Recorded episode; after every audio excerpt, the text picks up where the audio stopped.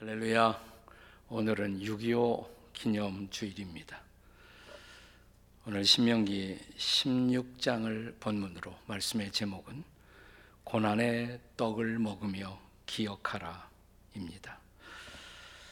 본문이 시작되는 16장 1절은 아비월을 지키라라는 말씀으로 시작이 됩니다. 아빕이라는 말은 아비브에서 나온 말인데 아, 이스라엘 도시 가운데 얼마 전만 해도 수도였고 제일 큰 도시인 텔 아비브라는 도시가 있습니다. 텔은 언덕 혹은 산을 뜻하는 말이고 아비브는 스프링 봄을 뜻하는 말입니다. 텔 아비브 하면 봄의 언덕이라는 뜻을 갖고 있습니다.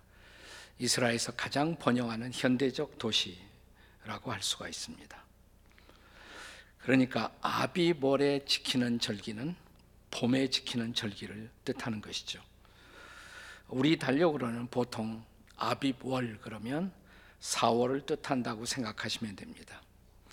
그런데 이 아비월에 지키는 절기로서 오늘 본문은 두 개의 절기를 함께 언급하고 있습니다. 물론 본문에서 핵심적으로 언급하는 절기는 6월절입니다. 그러나 본래 6월절은 딱 하루만 지키는 절기고요. 6월절 바로 다음 날부터 7일 동안 지켜지는 절기를 무교절이라고 부르는 것입니다. 성경은 이 6월절이 정월이다. 유태인 원력으로 정월이다. 이렇게 표기합니다. 그런데 유태인 원력을 우리식으로 어, 계산하려면 그냥 더하기 3 하면 돼요. 그러니까 정월 1월이면 우리로서는 4월 달이다. 이렇게 생각하시면 됩니다. 자, 이제 오늘 정월 14일 저녁에 무교절이 시작되는 것으로 되어 있습니다. 그러니까 우리식으로 말하면 4월 14일로 생각하시면 됩니다. 그리고 바로 다음 날부터는 무교절이 따라옵니다. 4월 15일부터 한 주간 아, 지켜지는 절기가 바로 무교절입니다. 이 두 절기를 따로 이렇게 떼어서 생각할 수도 있지만 때때로는 무교절을 6월절에 포함시켜서 그냥 6월절이다 이렇게 부르기도 합니다. 모두 이스라엘 백성들이 애굽 땅에 노예되었다가 그 노예된 자리에서 해방된 것을 기억하고 기념하는 절기라고 할 수가 있죠. 자, 이제 본문 16장 1절을 함께 읽겠습니다. 다 같이 아비보를 지켜 네 하나님 여호와께 유월절을 행하라. 이는 아비볼에 네 하나님 여호와께서 밤에 너를 애굽에서 인도하여 내셨습니다. 이 절기를 지키는 행사 가운데 가장 중요한 일이 뭐냐면 무교병을 먹는 것입니다. 무교병이란 아, 누룩이 없는 떡, 없을 무자, 누룩교자, 무교병, 누룩이 없는 떡을 먹는 것입니다. 아, 누룩이 없이 떡을 먹으면 어떨까요? 맛이 없죠. 이스라엘 백성들이 애굽을 나올 때 누룩이 발효되기를 기다릴 만한 여유가 없이 급하게 그들은 애굽을 떠나 하나님이 인도하시는 광야를 향한 발걸음을 출발했던 것입니다. 그래서 그들은 그날 발효되지 않는 맛없는 빵, 바로 무교병을 먹어야 했던 것입니다. 그래서 이 떡, 이 빵에는 별명이 따라 붙습니다. 고난의 떡이다 이렇게 말합니다. 고난의 떡 혹은 고난의 빵, 레헴 오니라고 부릅니다. 한번 저를 따라 한번 해보시겠어요? 레헴. 어디서 많이 듣던 소리 같지 않아요? 베들레헴 할 때 레헴이 떡이다, 빵이다 그런 뜻이고요. 오니 하면 고난이다. 레헴 오니 다 같이 레헴 오니. 네, 고난의 떡, 고난의 빵이라는 뜻입니다. 이제 본문의 3절을 함께 읽겠습니다. 유교병을 그것과 함께 먹지 말고 이래 동안은 고난의 떡을 그것과 함께 먹으라. 이는 내가 애굽 땅에서 급히 나왔음이니 이같이 행하여 내 평생에 항상 네가 애굽 땅에서 나온 나를 기억할 것이라. 그래서 유월절이나 무교절을 생각할 때 이스라엘 백성들에게 제일 먼저 기억되는 것은 그 맛없는 빵, 고난의 빵을 먹어야 하는 절기로 기억되었던 것입니다. 하지만 한 걸음 더 나아가서 이 고난의 떡 혹은 고난의 빵을 먹는다는 것은 당시에 이스라엘 백성들에게 영적으로 무엇을 가르치고 있었을까요? 아니, 지금의 우리에게는 어떤 영적 교훈을 가르치는 것일까요? 우리 한국인들에게도 고난의 떡을 먹어야 했던 역사적 사건이 있었습니다. 그것이 바로 북에서 남침으로 시작되었던 6.25 남침 전쟁이었습니다. 저도 그때 다섯 살, 여섯 살이었는데 그래도 기억에 잔상이 이렇게 남아 있습니다. 어린 소년으로 부모를 떠나 우리 집이 대구로 피난을 갔거든요. 피난민촌에서 피난살이를 한동안 하면서 그 천막전에서 제일 먹기 싫었던 떡이 개떡이었습니다. 개떡 혹은 그보다 조금 난 게 쑥떡이었어요. 네. 하지만 지금은 저에게 그 개떡, 쑥떡이 먹고 싶은 때가 많아요. 추억의 떡으로 다시 연상이 되기 때문입니다. 하지만 다시 이스라엘 역사로 돌아가서 그들이 이 고난의 떡을 먹고 잊지 말고 기억해야만 했었던 레슨은 뭘까요? 한마디로 하면 두 가지예요. 두 가지. 하나는 죄로 말미암은 백성들의 고난, 둘째는 이 죄인들에게 베푸신 하나님의 은혜. 이 두 가지를 기억하는 것이 이 절기의 초점입니다. 첫째, 죄로 말미암은 백성들의 고난입니다. 우선 이스라엘 백성들은 이 절기에 누룩이 없는 떡을 먹어야 했는데 이 누룩은 성경에서 인간의 죄를 상징하는 것이었습니다. 자, 우선 누가복음 12장 1절을 보겠습니다. 누가복음 12장 1절입니다. 그동안에 물이 수만 명이 모여 서로 밟힐 만큼 되었더니 예수께서 먼저 제 아들에게 말씀하여 이르시되 바리새인들의 누룩 곧 외식을 주의하라. 바리새인들의 누룩 곧 외식을 주의하라. 이 말씀 읽고 놀래 갖고 어, 외식을 안 하기로 결심했다는 분을 만난 일이 있습니다. 여기서 말하는 외식은 그런 외식이 아니죠. 네. 속과 겉이 다른 행동입니다. 그리고 뻥튀기는 내용이 없는 진실하지 못한 행동을 외식이라고 말합니다. 예수님은 누룩의 부풀림을 통해 당시의 대표적 종교인들이었던 바리새인들의 외식의 죄를 책망하고 계셨던 것입니다. 이제는 바울이 또한 고린도전서 5장 6절에서 고린도 교인들을 책망하고 있는 장면을 보십시오. 한번 같이 읽습니다. 시작. 너희가 자랑하는 것이 옳지 아니하도다. 적은 누룩이 온 덩어리에 퍼지는 것을 알지 못하느냐? 누룩은 빨리 퍼지죠. 이것은 죄악의 빠른 전염성을 누룩의 발효에 비교하고 있었던 것입니다. 자, 이어지는 그 다음 고린도전서 5장 7절입니다. 우리에게 익숙한 그리고 중요한 구절입니다. 읽습니다. 너희는 누룩 없는 자인데 새 덩어리가 되기 위하여 묵은 누룩을 내버리라 우리의 유월절 양 그리스도께서 희생이 되셨느니라. 그래서 이 절기에 명해진 관습에 대하여 자 본문 4절을 또 보도록 하겠습니다. 4절에 그 이래 동안에는 내 모든 지경 가운데 누룩이 보이지 않게 할 것이요 또 내가 첫날 해질 때 제사드린 고기를 밤을 지내 두지 말 것이며 자 누룩은 뭐의 상징이라고 그랬죠? 죄악의 상징입니다. 또 여기 고기가 등장해요. 고기는 뭘까요? 고기를 그 이틀날까지 두지 말라 그랬습니다. 왜냐하면 쉽게 상할 수 있기 때문에 여기서 고기는 부패를 상징하고 있었던 것입니다. 인생이 겪고 있는 모든 고난의 뿌리 깊은 원인, 그 밑바닥에는 죄와 부패가 있다는 것입니다. 자, 바울 사도는 우리가 로마서 3장을 읽어보시면 인생의 죄악에 대해서 철저하고도 처절하게 고발을 하고 있습니다. 로마서 3장 9절을 한번 보겠습니다. 로마서 3장 9절입니다. 그러면 어떠하냐? 우리는 나으냐? 결코 아니라 유태인이나 헬라인이나 다 죄 아래에 있다고 우리가 이미 선언하였느니라. 자, 그 다음 이어지는 10절 이하 15절입니다. 계속 읽습니다. 의인은 없나니 하나도 없으며 깨닫는 자도 없고 하나님을 찾는 자도 없고 다 치우쳐 무익하게 되고 선을 행하는 자는 없나니 하나도 없도다.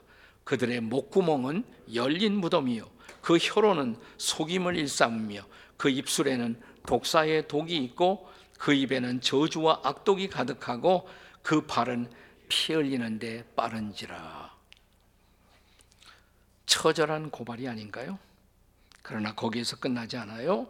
이런 인생의 죄악이 초래한 결과, 그 결과를 증언합니다. 로마서 3장 16절 이하 18절입니다. 읽습니다. 파멸과 고생이 그 길에 있어 평강의 길을 알지 못하였고 그들의 눈앞에 하나님을 두려워함이 없느니라. 네. 인생 도처에서 경험되고 있는 모든 고난, 그 모든 비극의 밑바탕에 바로 이런 인간의 죄악이 도사리고 있다는 것입니다. 그래서 우리는 파멸과 고생을 경험하고 평화를 알지 못하는 삶, 그리고 하나님을 알지 못하고 하나님을 두려워하지 않는 삶을 살게 되었다는 것입니다.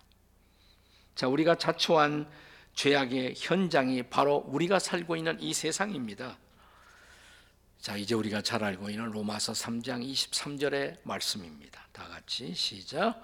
모든 사람이 죄를 범하였음에 하나님의 영광에 이르지 못하더니 이것은 먼저 택함을 받았던 이스라엘 백성들에게도 예외는 아니었습니다.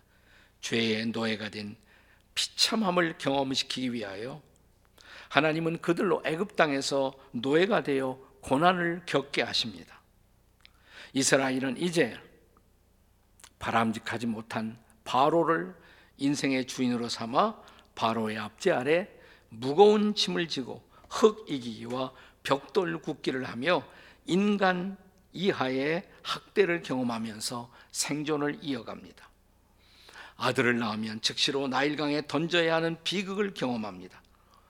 자, 그런 그들에게 애굽을 떠날 때 받았던 고난은 어쩌면 차라리 행복하고도 필요한 고난이었을지도 모릅니다.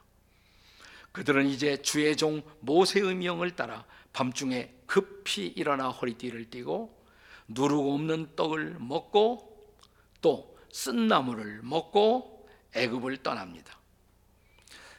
그래서 지금도 유태인들은 이스라엘 백성들은 유월절을 지킬 때 세 가지를 꼭 먹어요. 누르고 없는 빵, 쓴 나물, 그다음에 차로셋이라는 음식을 하나 더 먹습니다. 예, 차로셋이라는 것은 포도주에다가 무화과, 아몬드, 대추, 건포도, 향신료 등을 넣어서 비빈 일종의 크림인데 이것은 옛날 이스라엘 백성들이 애굽에서 노예살이, 종살이 할 때 진흙을 반죽하던 고통의 기억을 떠올리게 하는 음식입니다. 고난을 잊지 말자는 것입니다. 과거 우리가 6.25 전쟁 기념일이 되면 늘 부르던 노래가 있었어요. 요즘 안 부르는 것 같아요. 들어본 지 꽤 오래되었습니다. 아, 이즈리야, 어찌 우리 이 날을, 조국을 원수들이 짓밟아 오던 날을, 맨주먹 붉은 피로 원수를 막아내요. 발을 굴러 땅을 치며 의분에 떤 날을. 혹시 부르나요, 요즘도? 거의 안 부르죠. 그죠? 아, 잊으랴, 어찌 우리 나를 이렇게 시작되는 노래입니다. 우리도 이런 날을 잊지 말아야 합니다, 사실은. 그러나 한 가지만 더 기억할 것이 있다면, 물론 북의 남침으로 초래된 전쟁의 죄가를 북이 솔직히 인정하도록 책임을 촉구해야 마땅할 것입니다. 하지만 폭을 더 넓혀 거시적인 안목에서 바라보자면 남이나 북이나 또 남과 북을 둘러싼 소위 제국들 우리가 다 하나님 앞에서 죄인들이고 우리의 탐욕, 우리의 거짓, 우리의 불의함이 결국 우리 강토를 전쟁의 마당으로 만든 것을 기억하고 민족적으로 세계적으로 저는 회개하는 운동이 일어나야 할 줄로 믿습니다. 그리고 더 중요한 것은 우리의 이런 죄악 때문에 2000년 전 예수님께서 어린 양으로 오셔서 십자가에 매달린 것을 잊지 않는 우리가 되어야 할 줄로 믿습니다. 그래서 본문 2절은 우리에게 이렇게 명령합니다. 자, 같이 읽어 봅니다. 여호와께서 자기의 이름을 두시려고 택하신 곳에서 소와 양으로 네 하나님 여호와께 제사를 드리라.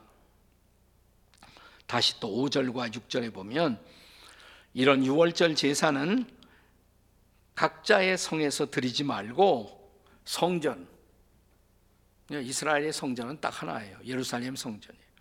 성전에 나아가 드리라고 하십니다. 왜요? 이 사건은 개인적으로만 기억될 사건이 아니기 때문입니다. 중앙 성소에서 드림으로 이 사건이 이스라엘의 중심적 사건으로 기억될 것을 명하신 것입니다. 그렇습니다.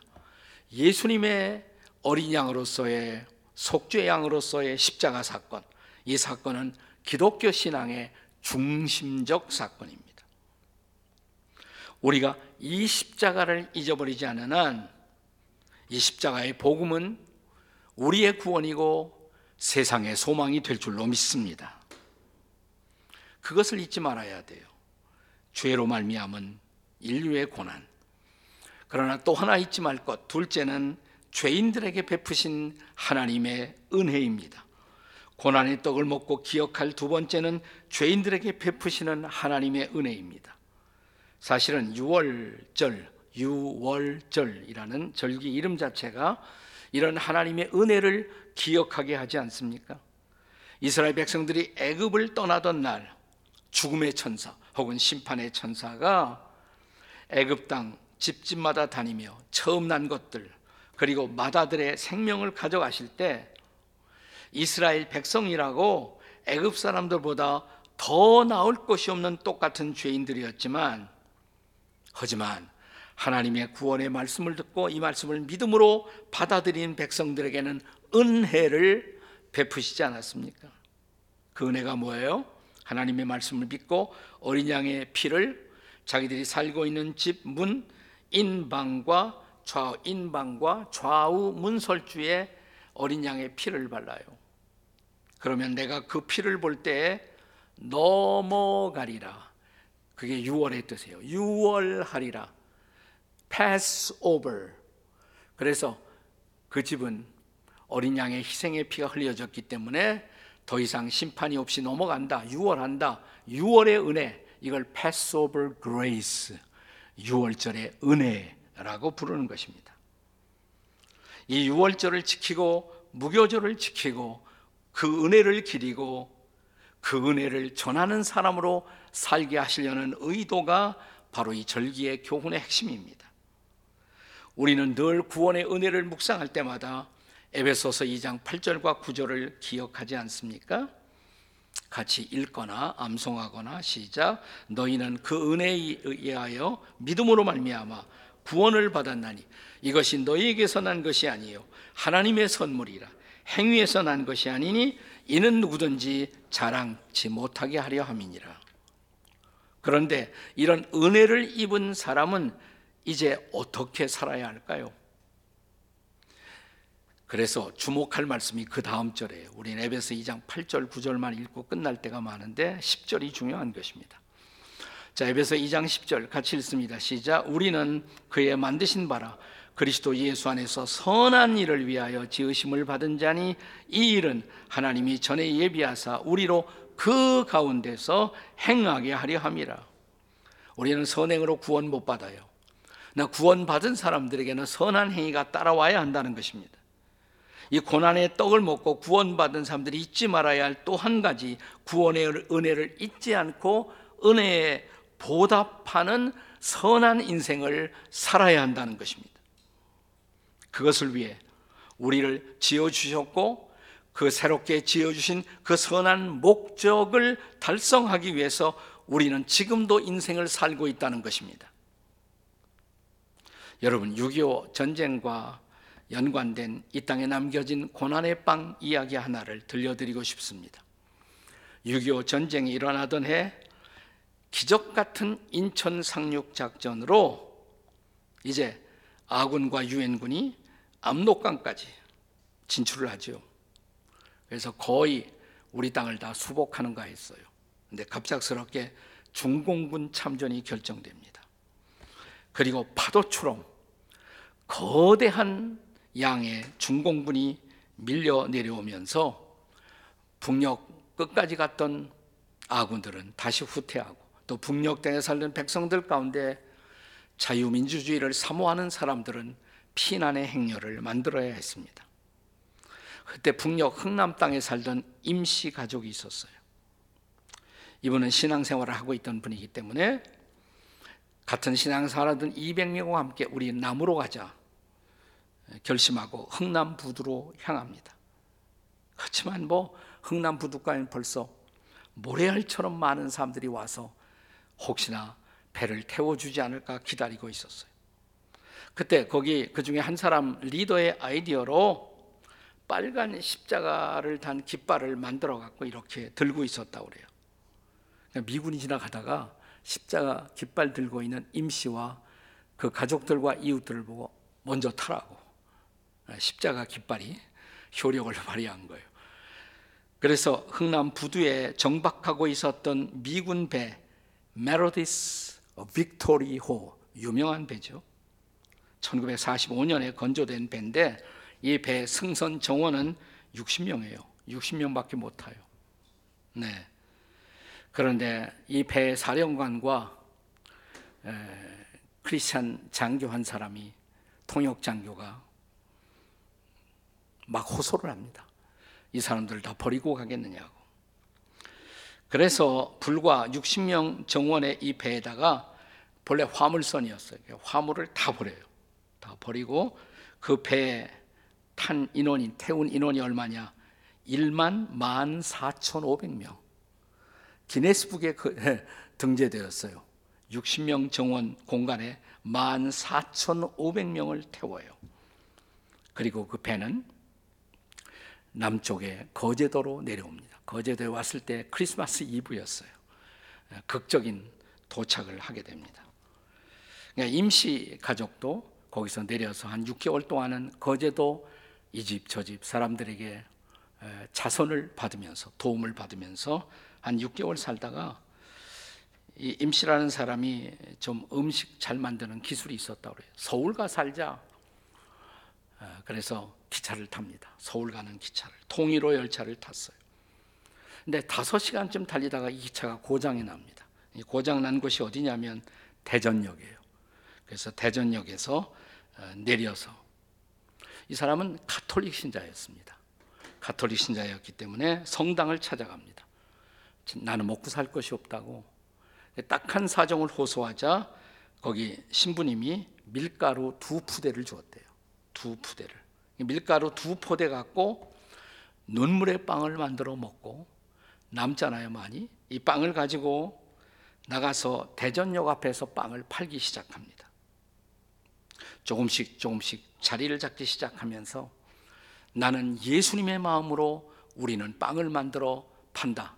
자기 가게 앞에 간판을 붙여요. 그 가게 이름이 성심당이에요. 성심당. 그 성심이 예수님의 마음이란 뜻이에요. 예수님의 마음. 창업자 임 씨는 1997년 이 세상을 떠납니다.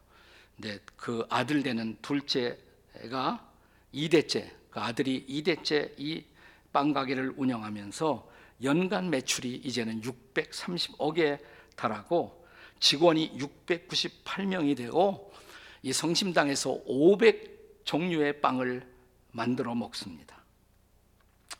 저는 대전만 가면 이 빵집에 들려 먹습니다. 네. 여러분이 대전 지역 맛집 순위 누르면 항상 이 성심당이 1위예요. 또 하나 이웃들과 나눔을 갖는 기업 1위 성심당이에요. 초기 사업 시절부터 하루에 초기에 보통 300개 빵을 만들었는데 그 중에서 200개를 팔고 100개는 주변 이웃들에게 나누어 주었다고 그래요.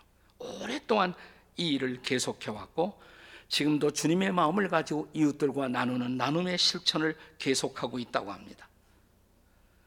예, 축복받아 마땅한 그런 기업이죠. 고난의 계절을 지나던 주의 백성들 이스라엘 백성들에게 무교봉 고난의 빵을 먹게 하신 하나님 이제 지난한 고난의 시간을 이제 거쳐가면서 고난의 세월을 살아온 우리들에게 하나님은 지금도 말씀하십니다. 우리도 이 고난을 잊어서는 안 된다고. 고난의 빵을 잊지 말라고. 아니, 십자가의 고난을 잊지 말라고. 그리고 그 십자가의 사랑을 나누며 살라고. 그 예수님의 사랑을 전하며 살라고. 이런 고난의 빵을 잊지 않는 사람들을 위해서 주께서는 제2, 제3, 제4의 성심당의 기적의 드라마를 준비하시는 하나님, 고난의 빵을 잊지 마십시오. 그리고 고난의 땅을 먹고 나누는 저와 여러분이 될 수 있기를 주님의 이름으로 축원합니다. 아멘. 기도하시겠습니다. 같이.